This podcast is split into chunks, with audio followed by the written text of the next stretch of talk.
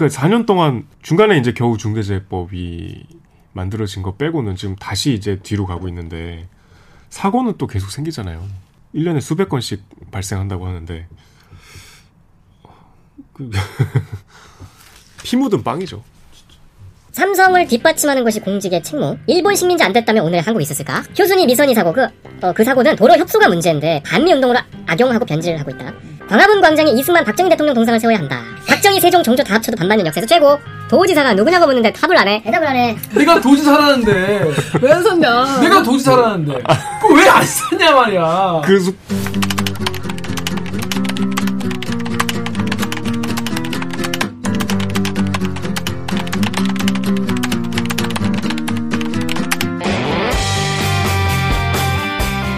보면 빠개 치고 보다 보면 목 막히는데 사이다도 안 주는 본격 고구마 부치 방송 댓글 읽어주는 기자들.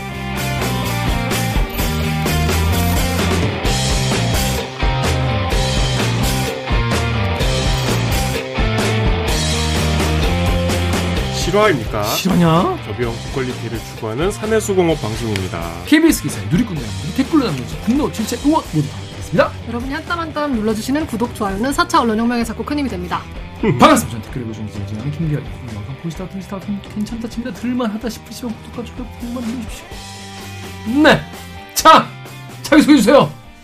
뭐 매주 소개해야 되나요? 그래도 뭐 해주세요. 오늘 처음 안녕하세요, 정현욱입니다. 예, 정현욱 기자라고 합니다. 자기 소개해 주세요. 네, 안녕하세요. 작가 이만입니다. 네. 별일 없었죠? 다들 한 주 동안. 전 주말에 중계차 아, 맞아. 여러분, 갑자기 TV에서 정현욱 기자가 나와서 당황하셨죠? 이거 옛날 그 개가 아닌가? 많이 당황하셨죠? 그거. 많이 당하셨어요. 많이 많이 당황하셨어요. 왜 나왔습니까? 아니 그때 이제 원래 김근식 그 김근식 알죠? 그 좀 미성년자 성폭행범. 그 양반이 풀려 출소해서 이제 의정부의 법무부 산하 갱생시설로 가기로 해갖고 의정부 시장이 도로 통행 차단 명령 내렸잖아요. 음, 못 들어오게 하려고. 네. 막 시민들하고 같이 스크럼 짜고. 그래서 원래는 9시 뉴스에 이제 의정부 시장을 연결하기로 해서 제가 이제 현장, 그 연결하려면 현장에 기자가 가서 이제 질문도 조율하고 연결도 해주고 이렇게 해야 되거든요. PD가 역할을 해야 돼서 원래 그걸 하러 이제 제가 갔는데 가는 도중에 그 검찰이 또 영장을 청구했어요. 하나 새로. 네. 영장을 청구해서 이제 영장이 발부가 되면 출소를 못 하니까 그 다른 건으로. 의정부에 안 올 거 아니에요. 다, 그러니까 다른 건으로 음. 이제 구속영장이 또 발부가 되, 면은 이제 이게 별 건이기나 다, 다- 다른 건이기 때문에 새로 구속돼서 또 재판을. 하여튼 뭐, 그, 가는 중에 그게 이제 뉴스가 나와서, 음. 그러면 이제 의정부 시장 연결을 할 필요가 없어지잖아. 그렇죠. 그래서 저- 제가 대신, 의정부, 환영, 안독, 뭐 이런, 음, 걸 가서 해갖고, 그런 중계차는 처음이었는데, 의정부 시민들이 수십 분이 저를 둘러싸고, 음.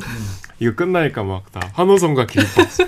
왜냐면 우리 의정부를 위한 뉴스를 하신 거잖아. 음. 그래갖고 막 와서 악수하고.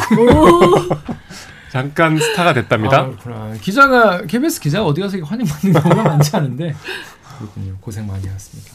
자 그럼 저희는 로고 듣고 이 어, 이만한 작가 근황은 없어요? 그냥 없잖아. 전 이번 주말에 자기소개서를 어. 생짜로 처음부터 끝까지 다 했었습니다. 왜? 제가 그 백업을 다 티스토리에 해놨어요. 티스토리 아세요? 네, 티스토리 카페 같은 거 아니야? 네, 티스토리가 어제까지 안 열렸나? 블로그 같은 거잖아. 네네, 거기다가 이제 그냥 다 저장을 해놓은 거예요. 그리고 카카오 메일로 이렇게 옮겨놓고. 근데 그게 동시에 두 개가 안 되는 거예요. 어, 두 개 다 그거구나. 네, 그러니까. 그래가지고 그냥 처음부터 기억나는 대로 Oh shit! 어, 완전 피해자네. 써야 했습니다. Oh shit! 이 소중한 근황을 안 들을 뻔했잖아. 와, 아 진짜로? 네, 아니, 왜 그리고- 하필 그 두 개 했어? 그리고 제가 채용을 약간 분리를 하려고 다 카카오 메일에 넣어놨거든요. 이렇게. 분리? 그러니까 네이버로 받으면 음. 막 섞이잖아요. 음. 그래서 뭐 자소서 같은 거 쓸 때 다 카카오 메일로 써놨어요. 어. 그래가지고 뭐 연락이 이게 온 건데 내가 못 받은 건지 어. 뭐 이런 것 때문에 좀 고민을 했는데 실제로 그것 때문에 시험 못 본 분도 인터넷에 있더라고요. 그러게 인생의 기회를 이렇게 큰 피해를 봤네. 진짜 아니 뭐 그런 분도 있다며. 그 소개팅을 하기로 오, 어. 그 번호는 서로 안 받고 카톡만 이제 했는데 주로 그날 어. 연락이 안 돼서 뭐 까였나? 까인 건가? 그런 근데 알고 보니까 진짜 까인 거였고. 뭐 그런 사례도 있대요. 커뮤니티에 올라왔다는데 뭐그 패밀리 레스토랑 같은데 이제 할인 쿠폰 같은 거 3시 반에 계산을 해야 어. 되는데 실컷 때려 먹었는데 어. 이게 안 떠갖고 아. 계속 기다리다가 결국 생돈 내고 뭐, 뭐 별의별 사례가 다 있대. 별의별 사례 다 있고. 누구랑 택시 탔는데 또 있냐? 아, 카카오 택시를 잡으려고 했는데 안 잡히는 거예요. 카카오 택시 딱 그래서 그냥 택시를 우연히 잡아서 탔는데 택시 아저씨가 다 같이 카카오 택시 안 하니까 너무 좋다고. 음. 아, 나만 안 하면 손해인데 다 같이 안 하니까 그냥 이게 사람 그냥 태우고 음. 이게 은근 즐겁다고 막 말씀을 하시더라고요. 어. 즐겁다고. 네. 그럴 수도 있겠네. 그럴 수도. 기사분들은. 여러분 카카오 회사 자체가 되게 문제가 많, 많다는 얘기도 많이 있고 여러분도 많이 힘- 되게 피해 보신 분 많이 계실 것 같은데 좀 잘 해결되지. 김 기자는 불편한 거 없었어요? 저요? 저는 뭐 없었어요. 이번에 불편한 거 없었으면 그 아싸야? 아싸란 말이 있던데. 평소에 한 4시간 정도였는데 이번 한 10시간이었잖아요. 여러 사람들이 힘들게 살고 있습니다 지금. 자, 그러면 어, 일부 코너죠. 어, 내가 바로 외람이 진짜 외람이 진짜 외람이 코너 도, 돌아보겠습니다. 로고 주세요. 나는 기레기가 싫어요.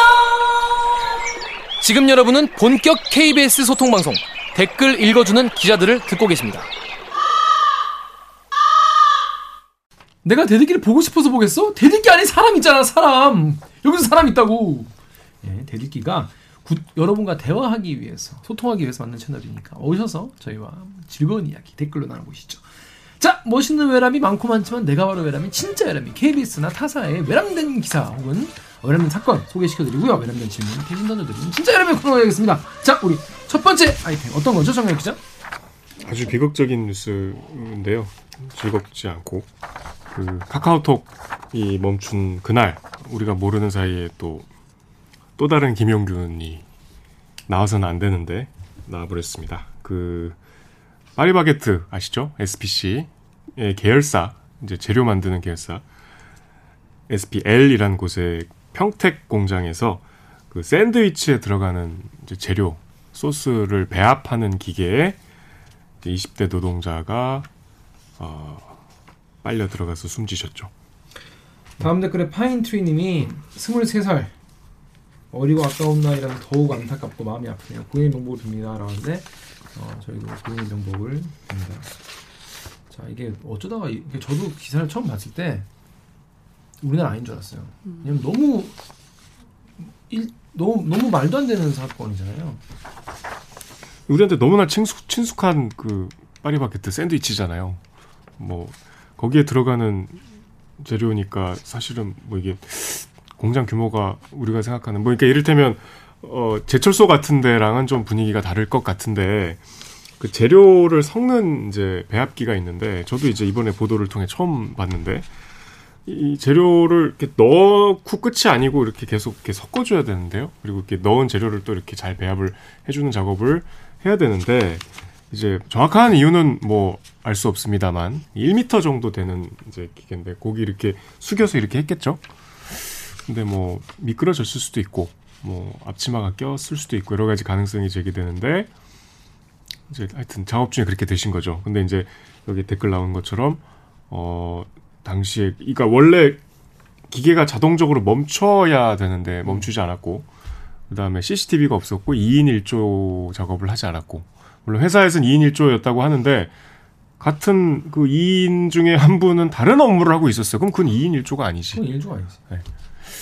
그러니까 역시나 이 중대재해처벌법의 어떤 적용 대상이 될 가능성이 높은 사고입니다. 루집 댓글. 네, 로리엘의 리플렉스님이 일해본 사람들이면 2인 1조가 말이 됨? 화장실조차 제때 못 가는 구조인 거지. SPC 계열 노동환경 해린 거는 유명하잖아. 근무 수칙으로 해서 어물쩡 사람 탓으로 몰고 가는 거지. 또 유튜브 댓글에 림림님이 이 시대에 안전 멈춤, 멈춤 장치가 없는 게 말이 되나? 그래서 이 보면은 문제의 기계가 안전 수칙 기준을 충족하지도 않았고 이물질이 들어가면 자동으로 멈춘 인터락 그러니까 비상 제동 장치도 없었다고 합니다. 덮개나 멈춤 기능이 없어서 안전 기준에 못 미치는 배합기는 이거 말고도 더 많이 있다고 합니다. 뭐 하여튼 그것 말고도 제일 엽기적인 건 바로 다음 날 그 현장을 흰 천으로 가리고 또 작업을 했다는 거죠. 그러니까 계속 재료를 끊이지 않고 납품을 해야 되니까 그랬다는 게 회사 설명인데 이게 어떻게 그 끔찍한 참혹한 현장 바로 옆에 노동자들한테 또 이래 이렇게 한 거잖아요.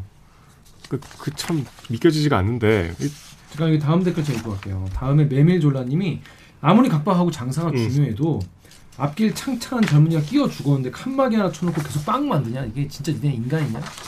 그리고 도프에는 익명으로 사망자 수습을 동료 직원이 했다는데 다음날 정상 근무 투입했다는 게 돌았냐? 인간이냐? 라는 말씀. 또 이런 댓글도 있었어요. 네버의 디오 땡땡님이 말도 안 되는 소리 하지 마라. 저 밑에 딸린 점주, 직원들, 기사들 하루만 멈춰도 경제적 손실이 얼만데 자본주의 사회에서 경제 활동과 사고는 별개로 보는 게 맞는 거야. 이런 댓글도 있었습니다. 그러니까 우리가 흔히 먹는 삼각김밥, 뭐 편의점 김밥 내지는 샌드위치 이게 기계가 만드는 게 아니라는 걸 이번에 아셨겠죠? 이건 다 사람이 물론 뭐 기- 공정 과정에서 이제 기계가 많이 개입을 하지만 상당 부분 아직도 어, 노동자들이 직접 하는 일들이 많더라고요. 근데 돌아가신 분은 이제 열심히 여기서 일해서 나중에 파리바게트 차리는 게 목표셨대요. 어, 어떤 분이었나요? 그러니까 이제 SPC 원래 SPC에 취직을 했다가 이제 한 2년 9개월쯤 전에 재료 만드는 회사로 지금 이 회사로 이직을 해갖고 그러니까 이제 뭐 이렇게 배워서 내가 이걸 나중에 차려봐야겠다 했는데 제가 제일 가슴이 아팠던 거는 요 같은 라인의 이제 남자친구 사내 커플이었나 봐요.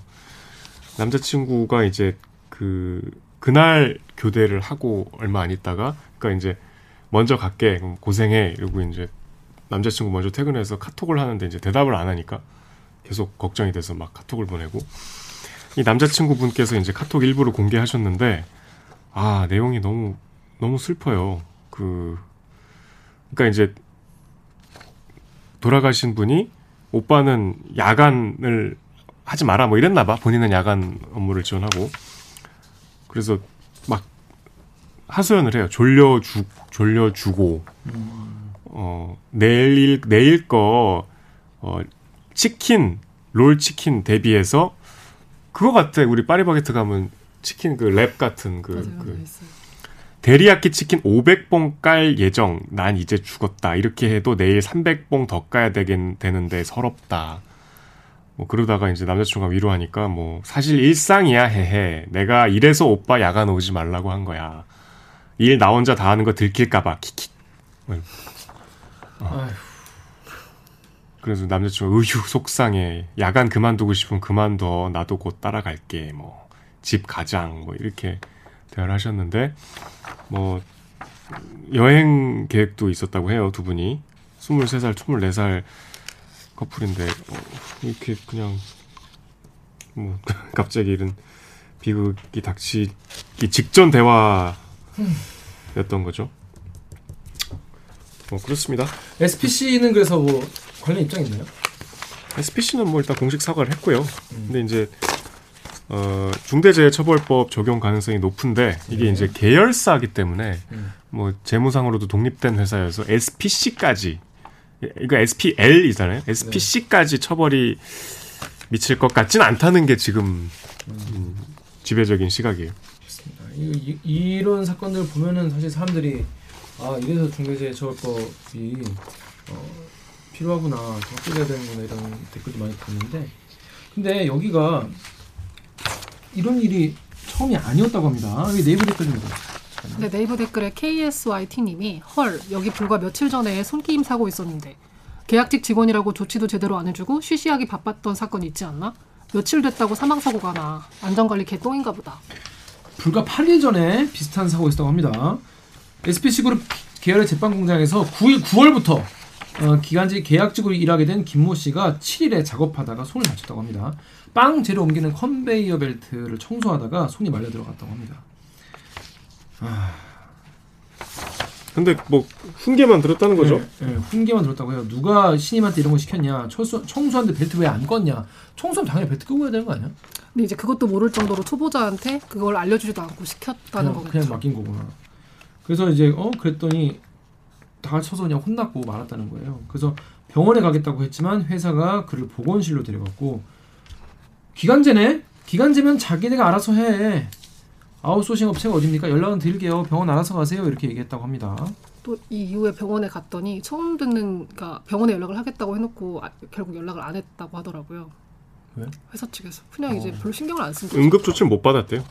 음.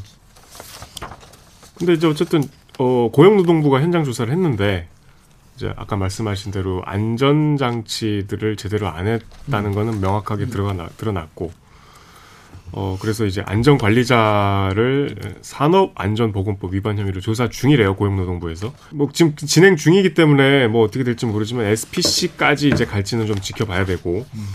네, 말씀대로 이 기계가 상당히 이제 위험한 상황이 직전에 드러났는데 아무 조치를 안 한 거죠. 참 그렇게 우리가 먹- 매일 먹는 빵이 그렇게 만들어졌습니다. 돌아가신 분은 이번에 한 분이겠지만 그동안 그 위험한 상황에서 계속 만들어 오신 거잖아요. 수많은 분들이. 그래서 이번에 댓글을 보는데 저는 좀 중대재해처벌법에 그래도 반대하는 댓글을 찾으려고 했거든요.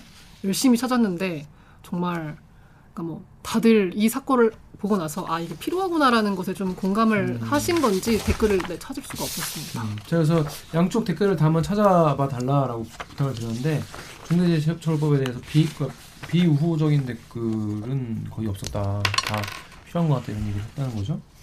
그래서 네이버에도 RYOG 땡땡님이 죄송한 거 알겠고 중대재해처벌법 따라서 처벌 달게 받아라.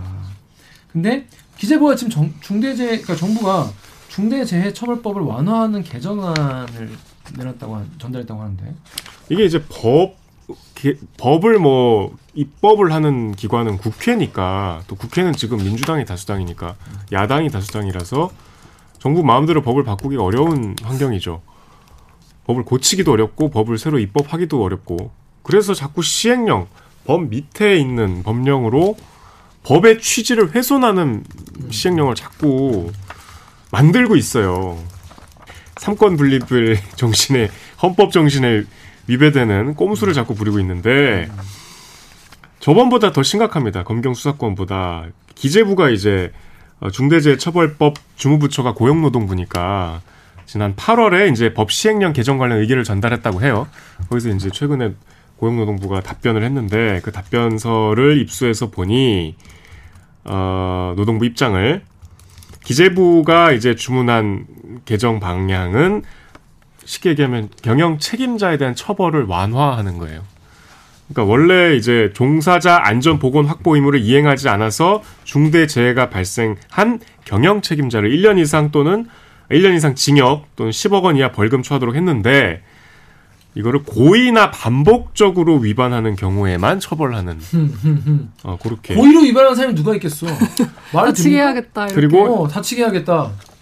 형사처벌 규정을 아예 삭제하고 그냥 경제적인 처벌, 뭐 이제 벌금 얘기하겠죠.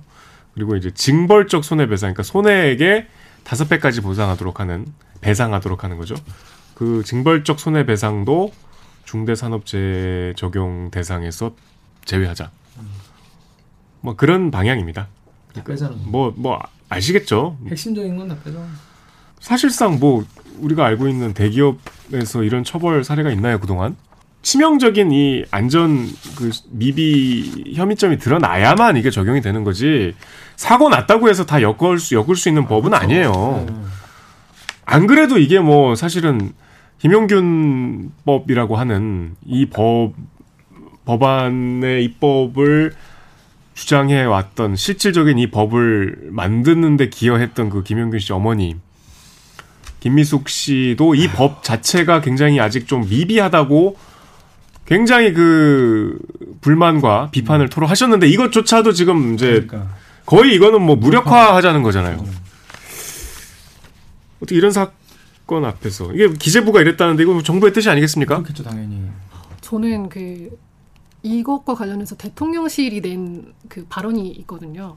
그러니까 윤석열 대통령이 뭐 정확한 사고 경위와 함께 구조적인 문제는 없었는지 파악하라고 지시를 했고 또 대통령실 고위 관계자가 근데 어떻게 이제 말을 했냐면 불의의 사고 소식을 윤 대통령이 전해 들은 뒤에 상당히 안타까워하고 유족에게 애도를 표했다며 형편이 어려운 분들의 질- 짐을 짊어진 소년 소녀 가장들에게 일어난 사고에 대해 한 번 더 들여다보라고 지시했다라고 나오거든요. 구조적인 문제로 바라봐야 하는 건 맞는데 이게 소년 소녀 가장들을 돌아봐야 하는 문제는 아니라고 생각하거든요.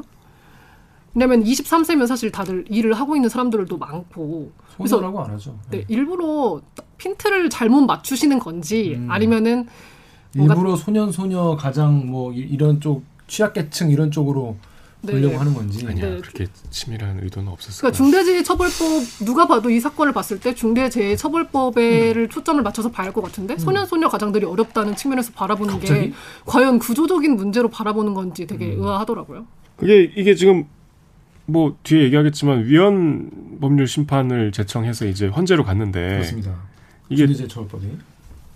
신문 기사 보세요 제목이 중대재해법 헌재 간다 법 모호하고 과잉 처벌 물론 다운표는 쳤어요 그리고 음주운전 살인보다 형량 높은 중대재해법 뭐, 뭐 제목이 이래요 다 네, 댓글이 그러던데. 그럼 살인하고 운전 음주운전 형량을 높여라라는 댓글이 밑에 짜라락 있더라고요. 그런 거 보면. 하여튼 이게 거의 지금 쌍방향으로 존폐 위기에 처한 법인데 마치 이제 그 법의 필요성을 아, 필요성을 이렇게 사례로 보고 싶지 않은데 때마침 이런 사고가 참 생긴 거죠. 뭐 이게 사실 국민들이 이 피- 법의 필요성 같은 거를 절실히 느끼시면은 이거에 대해서 또 함부로 또 바꾸지 못하지 않을까 싶기도 해요.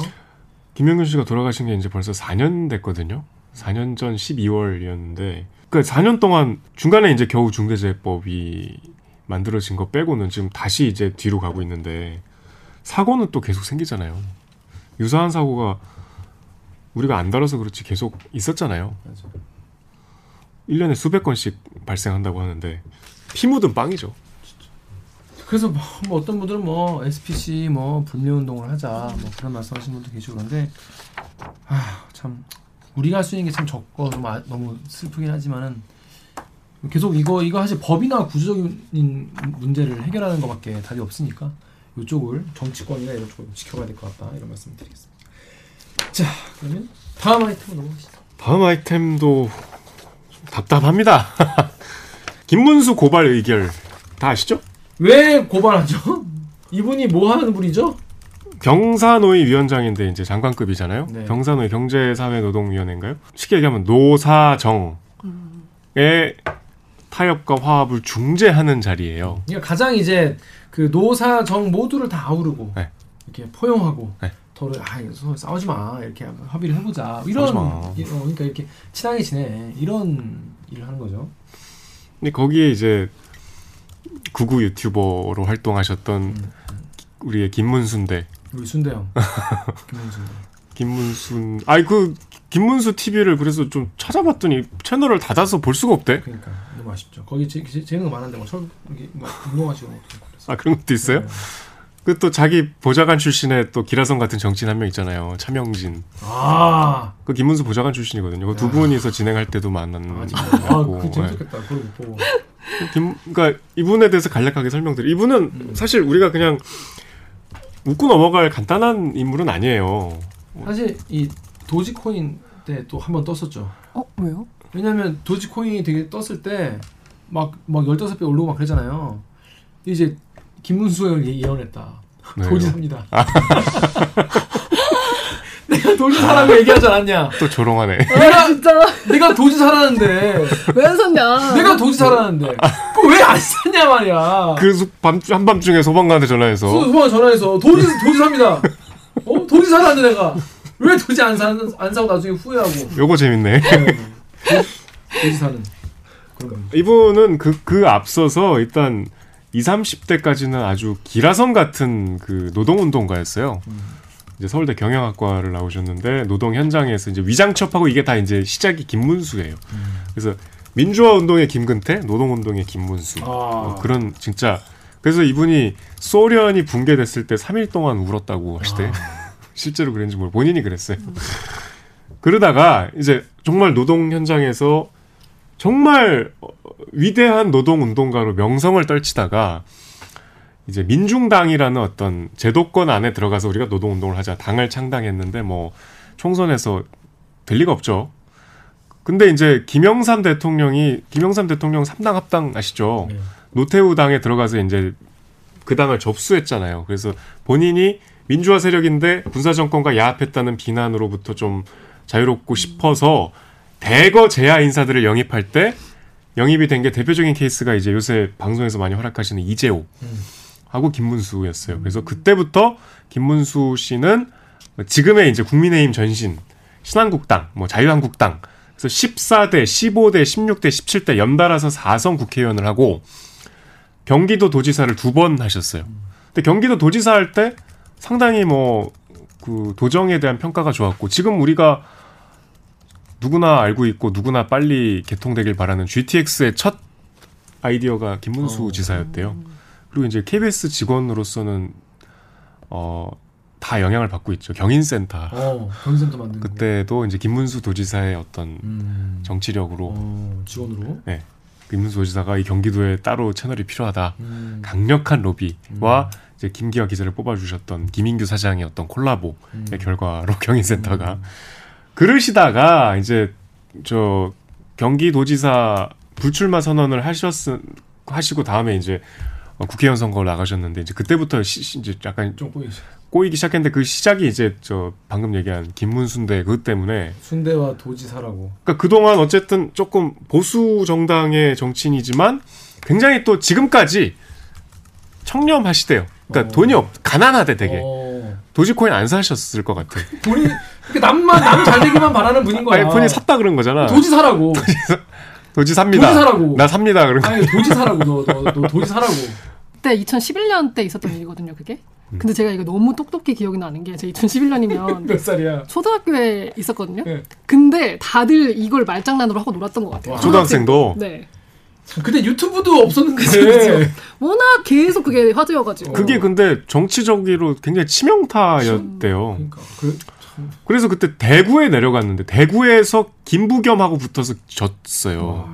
나중에 또 뜬금없이 그 서울시장 후보로 나오셨는데 갖고 박원순, 안철수, 양자 구도였는데 김문수가 껴들어서 김문수가 2등했죠 그때. 그러니까 이게 두, 안철수하고 단일화가 안 돼갖고 아. 당시 안철수는 이제 국민의당이라고 있었죠. 어쨌든 계속 이제 경기도지사 이후로는 선거에서 계속 이제 낙선하시고, 그러니까 돈이 점점 이제 없어지는 거지. 안 그래도 가난하셨는데.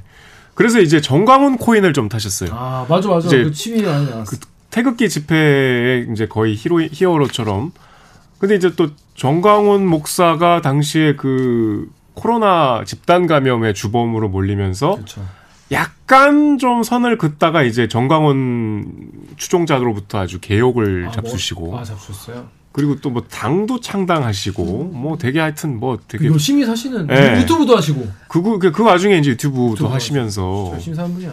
그 박근혜 관련한 것도 태극기 부대에서는 은근 안 좋아하는 의견도 있더라고요. 원래 박근혜 탄핵을 열심히 주장하다가 탄핵이 막상 되려고 하니까 태극기로 들어와가지고 탄핵 반대를 외치셔서 철새 논란 뭐 이런 게 있더라고요. 스탠스를 잘 바꾸네요 이래저래. 근데 이제 어쨌든 문재인 대통령에 대해서도 음. 박근혜의 저주가 뭐 몇 대에 걸쳐 있을 것이다. 뭐 이런 게 약간 좀 비판을 해도 약간 좀 좀 음. 이성적으로 어. 하여튼 그 스펙트럼이 다양한 분입니다. 다양한 분. 네. 이쪽 끝에서 이쪽 끝까지 어, 근데 유연한 분이네요. 너무 유연해서 이제 이렇게 메비우스의 띠처럼 진짜 웃긴 게 있어요. 그 이 사람이 경제사회노동위원회 위원장 임명할 때 이제 왜 이 사람 임명하냐라고 대통령실에 물어봤는데 대통령실에서 뭐라고 했냐면 이거 보고 진짜 웃겼는데 대통령실 고위 관계자가 좌우 극단을 다 오간 사람, 사회 전체를 다 들여다볼 수 있는 장점이 있다라고 답변을 했대요. 근데 이 말은 사실 진짜 자세히 들여다보면 이상한 게 그러니까 지금 극단에 있다는 거잖아요. 그러니까 좌우 극단에 있다는 건 뭐 좌극단은 언젠지 알겠는데 지금이 우극단에 있다는 건데 이거를 대통령실이 네. 직접 얘기한다는 게 좀 의아하더라고요. 그러게. 노동 현장에 뭐 경험이 많다, 인적 네트워크가 많다 그러셨는데 이분은 노동운동한 게 70년대인데 50년 전 네트워크는 50년 전 네트워크 저는 없어요. 아니 그래서 이제 여기서 문제가 된 발언이 그거잖아요. 문재인 공산주의자. 자 한번 보세요. 그 이유가 이거예요. 문재인 대통령이 신영복 선생을 존경한다고 했다. 존경하는 사상가라고 했다는 게 그 이유예요. 아무튼 그런데 요거에 대해서 음. 어, 이 발언이 어떤 맥락에서 나왔던 겁니까? 이 말이. 네, 문재인 대통령이 평창 올림픽 뭐 리셉션 때 음. 존경하는 사상가 신영복 선생이다 뭐 그런 말씀을 하셨는데 음. 신영복 선생이 이제 어, 젊을 때 통역당 사건으로 무기징역을 선고받으셨거든요. 68년에 이제 당시 중앙정보부에서 수사를 했는데 통역당 사건은 우리가 보통 무슨 혁당, 인혁당에 좀 익숙해서 뭔가 용공 조작 사건 같잖아. 근데 그거는 몇 안 되는 좀 실체가 있는 진짜 어 진짜 간첩들이 진짜 간첩 사건. 그 김일성이 남한의 어떤 혁명을 이렇게 일으키기 위해서 지하 조직을 만든 게 이제 통역당인데 거기 보면 이제 김일성주의 뭐그 뭐 이제 김기화 기자가 대학교 다닐 때까지 남아 있었던 이제 NL 사상 주체 사상을 신봉하는 어 우리들. 어 약간 수, 저 그룹이 있었는데 거기에 이제 깊숙이 개입해서 활동을 하셨 하신 혐의로 이제 유죄 판결을 받고 무기징역을 선고받아서 20년 복역을 하시고 1988년에 전향서를 쓰고 이제 출소를 하셨어요. 물론 신영복 선생은 당시에 이제 민주화 운동을 하기 위해서 그런 그 조직의 실체는 모르고 가담을 했다고 주장을 하시고 또 어떤 뭐 쪽에서는 충분히 알만한 위치였고 열심히 활동했다 이렇게 주장하는 분도 계신데 본인은 어쨌든 아니라고 해요. 근데 뭐 이제 어쨌든 전향서를 썼어. 그리고 그 뒤에 이제 나와서 어 성공회대 석좌 교수까지 하시면서 많은 이제 정치인들의 스승으로 신용복이 김문수가 보기엔 공산주의자야. 김일성을 숭배하는 김일성주의자야. 근데 문재인 대통령이 신용, 신용복 선생을 존경한다고 했어. 그러면 문재인 대통령도 공산주의자다. 이렇게 얘기한 거예요. 그 생각에는 자기 변함이 없다. 자, 근데 이거에 대해서 이런 댓글 있었습니다. 네이버 댓글 작가님 읽어주세요. 네이버 댓글에 DUDG님이 표현의 자유다 공산당들아 김- 김문수 의원님 응원합니다. 또 네이버 댓글에 YH73님이 아니 개인적인 생각을 민주당 놈들이 물어보니 개인적인 생각을 거짓 없이 말했는데 이게 고발할 사건이냐? 또 FM 코리아 댓글에 AOIOI님이 국감장인지 유튜브 방송하는 자리인지 구분을 못하네. 전용기 웃는 거 봐. 이걸 문해하는 표정. 그러니까 이제 이런 댓글도 있었어요. 음, 그러니까 이게 표현의 자유인데 왜 그렇게 뭐라 하냐? 어? 그렇게 생각할 수도 있지. 그럼 개인적인 생각 물어봤는데 그럼 솔직하게 대답을 하- 하는 게 맞지. 왜 그러냐? 그리고 또 뭐야 김현정 뉴스쇼 나와서도 맞다 나는 그렇게 생각한다. 지금도 생각이 다른 게 없다. 총살시켜야 된다. 뭐 이런 얘기를 했어요. 총선. 아니 그리고 그 발언들이 뭐 이를테면 민주노총은 뭐뭐 김정은 기쁨조, 노조는 머리부터 세탁을 해야 된다고 예전에 하셔서 뭐 그 사과하라 그랬는데 사과 안 했어요. 그뭐 아까 민주노총 김정은 기쁨조 그 얘기까지 같이 하셨는데 뭐 맥락을 딱 띄워놓고 그것만 지적하는 것은 뭐 부당하다 해서 사과 안 하셨어요. 뭐, 뭐에 대해서? 노조는 머리부터 세탁해야 돼. 머리부 아니 뭐뭐 뭐 더러우면 머리부터 세탁해야겠죠. 아니 근데 거듭 말씀드리지만 이 경산호의 위원장은 사회적 대화 그쵸. 그거를 이제 주선하고 주도하고 사실상 그 이끄는 자리예요. 그 가, 그러니까 주체들의 갈등을 봉합하는 자리란 말이에요. 노사는 어쨌든 고질적인 갈등 관계고 거기에 이제 정부가 또 개입을 해서 노사 정이 한 바퀴가 돼서 이렇게 계속 갈등 조정을 누군가 해야 되는데 그 역할을 하는 상당히 그 갈등 조정자라는 어가 갈등 이제 제조기가 되고 있는 거죠. 협의하고 뭐뭐 파트너십 만들고 뭐 뭐 이런 역할인데 지금 이런 분이 어떻게 앞으로 일을 해나갈 수 있겠습니까?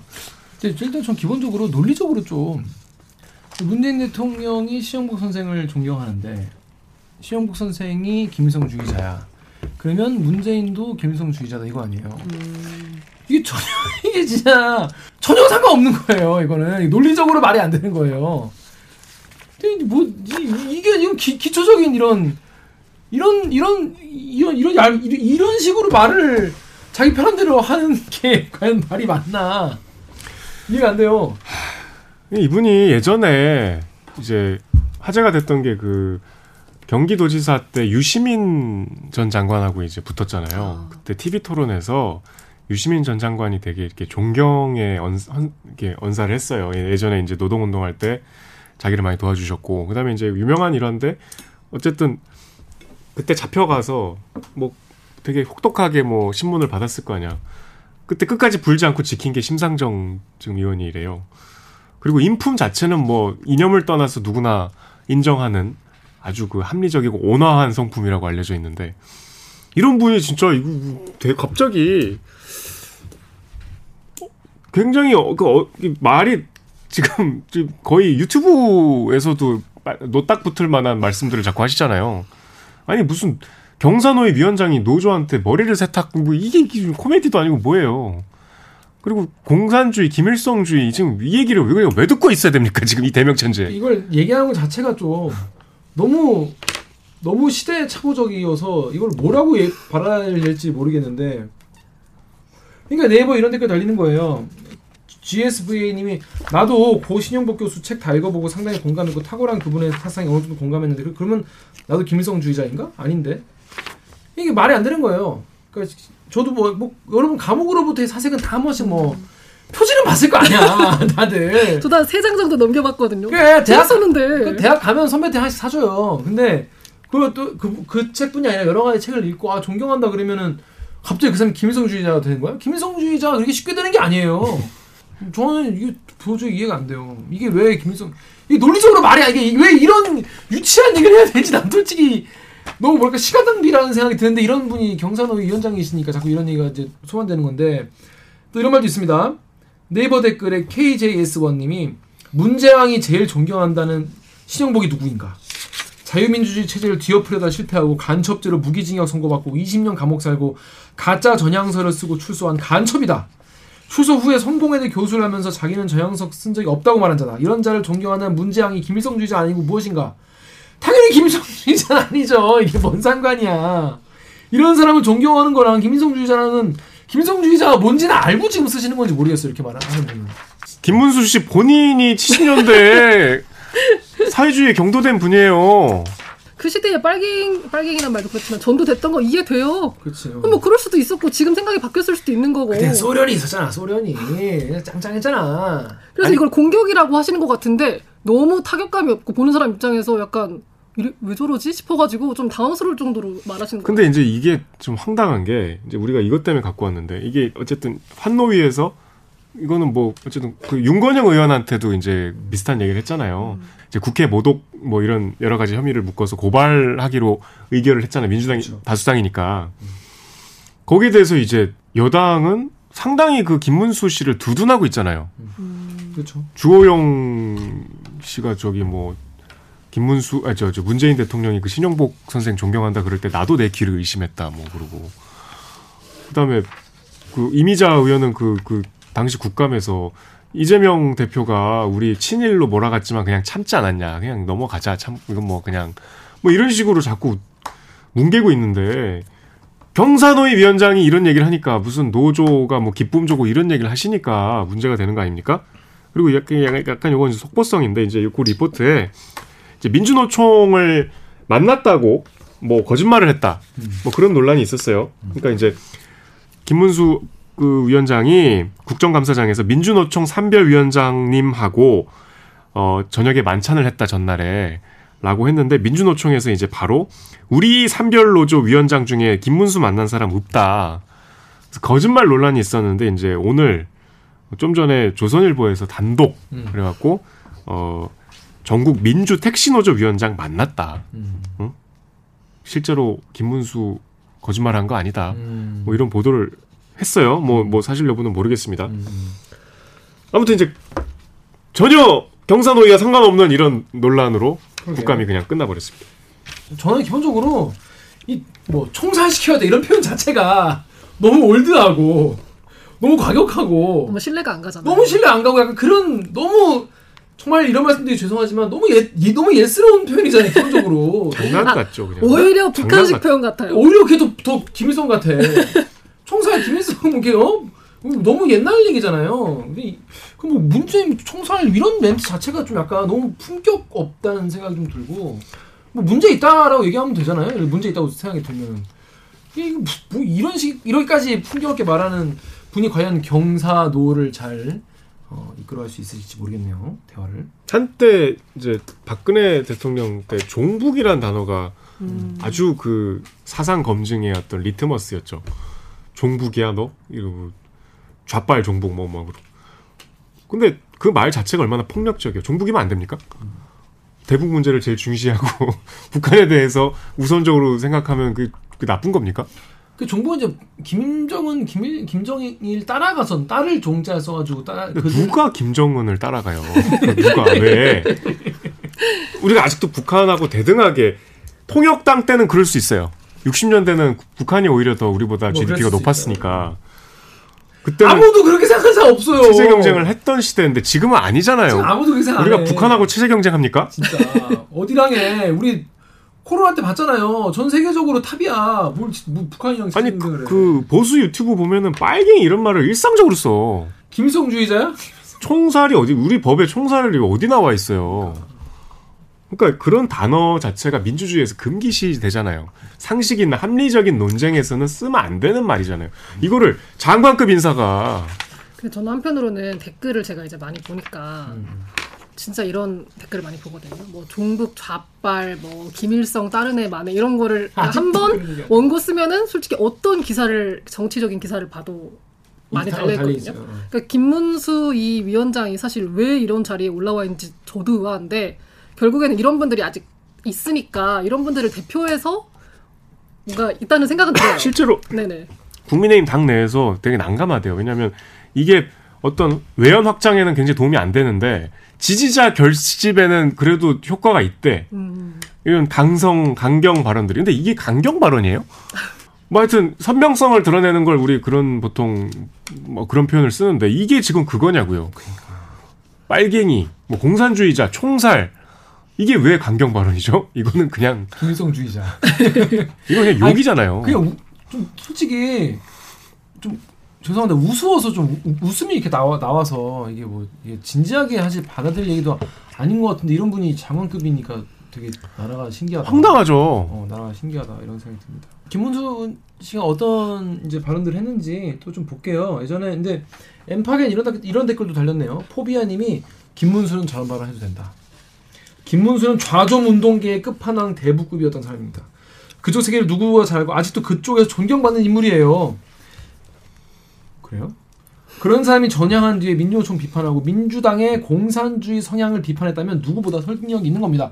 이렇게 생각하는 분도 계십니다. 계시고 또 FM 코리아의 포트 오먼님은 경기도지사 김문수입니다. 이게 언제지? 그때부터 나락 tech 탔다.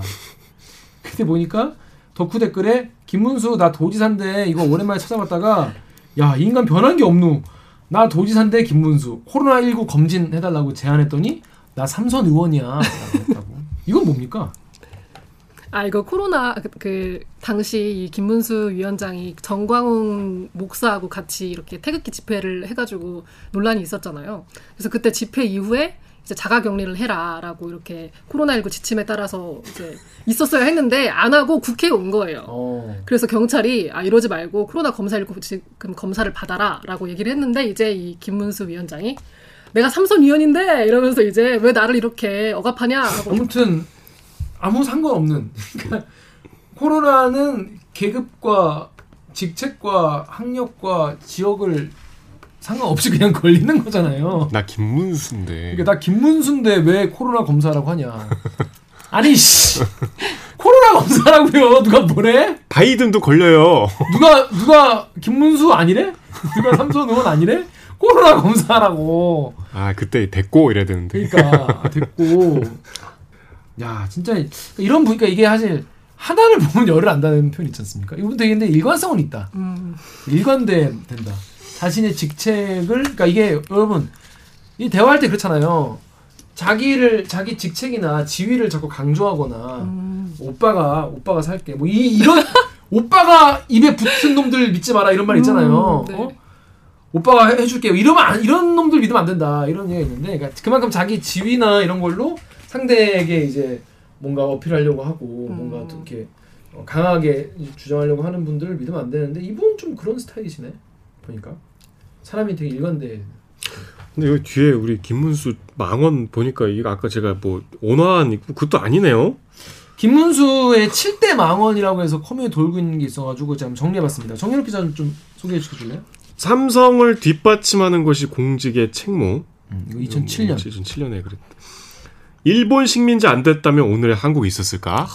이거 유하네요 이런 말도 이제. 야, 이- 이거 뭐 정진석 의원만 그런 게 아니야. 근데 이거를 왜 부천 상공회의소 신년 인사에서 이런 얘기를 하죠? 뭐 100번 양보해서 뭐 아베를 만나서 뭐뭐 그랬다면 분위기를 맞춰주려 그랬나? 뭐 이런 그래도 그러면 안 돼. 효순이 미선이 사고 그 요새 많이들 모르시더라고요. 어, 2002 여동생 년에. 장갑차 사건이라고 유명한 효순이 미선이 제가 그 참 되게 저에겐 되게 각별한 음. 어, 이랬는데 효순이 미선이 이 중학생들이 이제 도로에서 미군 장갑차에 치여서 깔려서 사망한 사건이죠. 어, 그 사고는 도로 협소가 문제인데 반미 운동으로 악용하고 변질하고 있다. 뭐 이거를 이제 도지사 할 때 원래 조회해서 뭐 2008년에 하셨대요. 광화문 광장에 이승만 박정희 대통령 동상을 세워야 한다. 뭐 이건 그러다 쳐. MB는 박정희 세종 정조 다 합쳐도 반만년 역사에서 최고. 아 근데 왜 온화하다고 했을지 좀 알 것도 같아요. 이런 말 듣고 있으면 이 사람 좀 온화하네 이런 생각 들고. 아니야, 근데 그 다음 게 충격이야.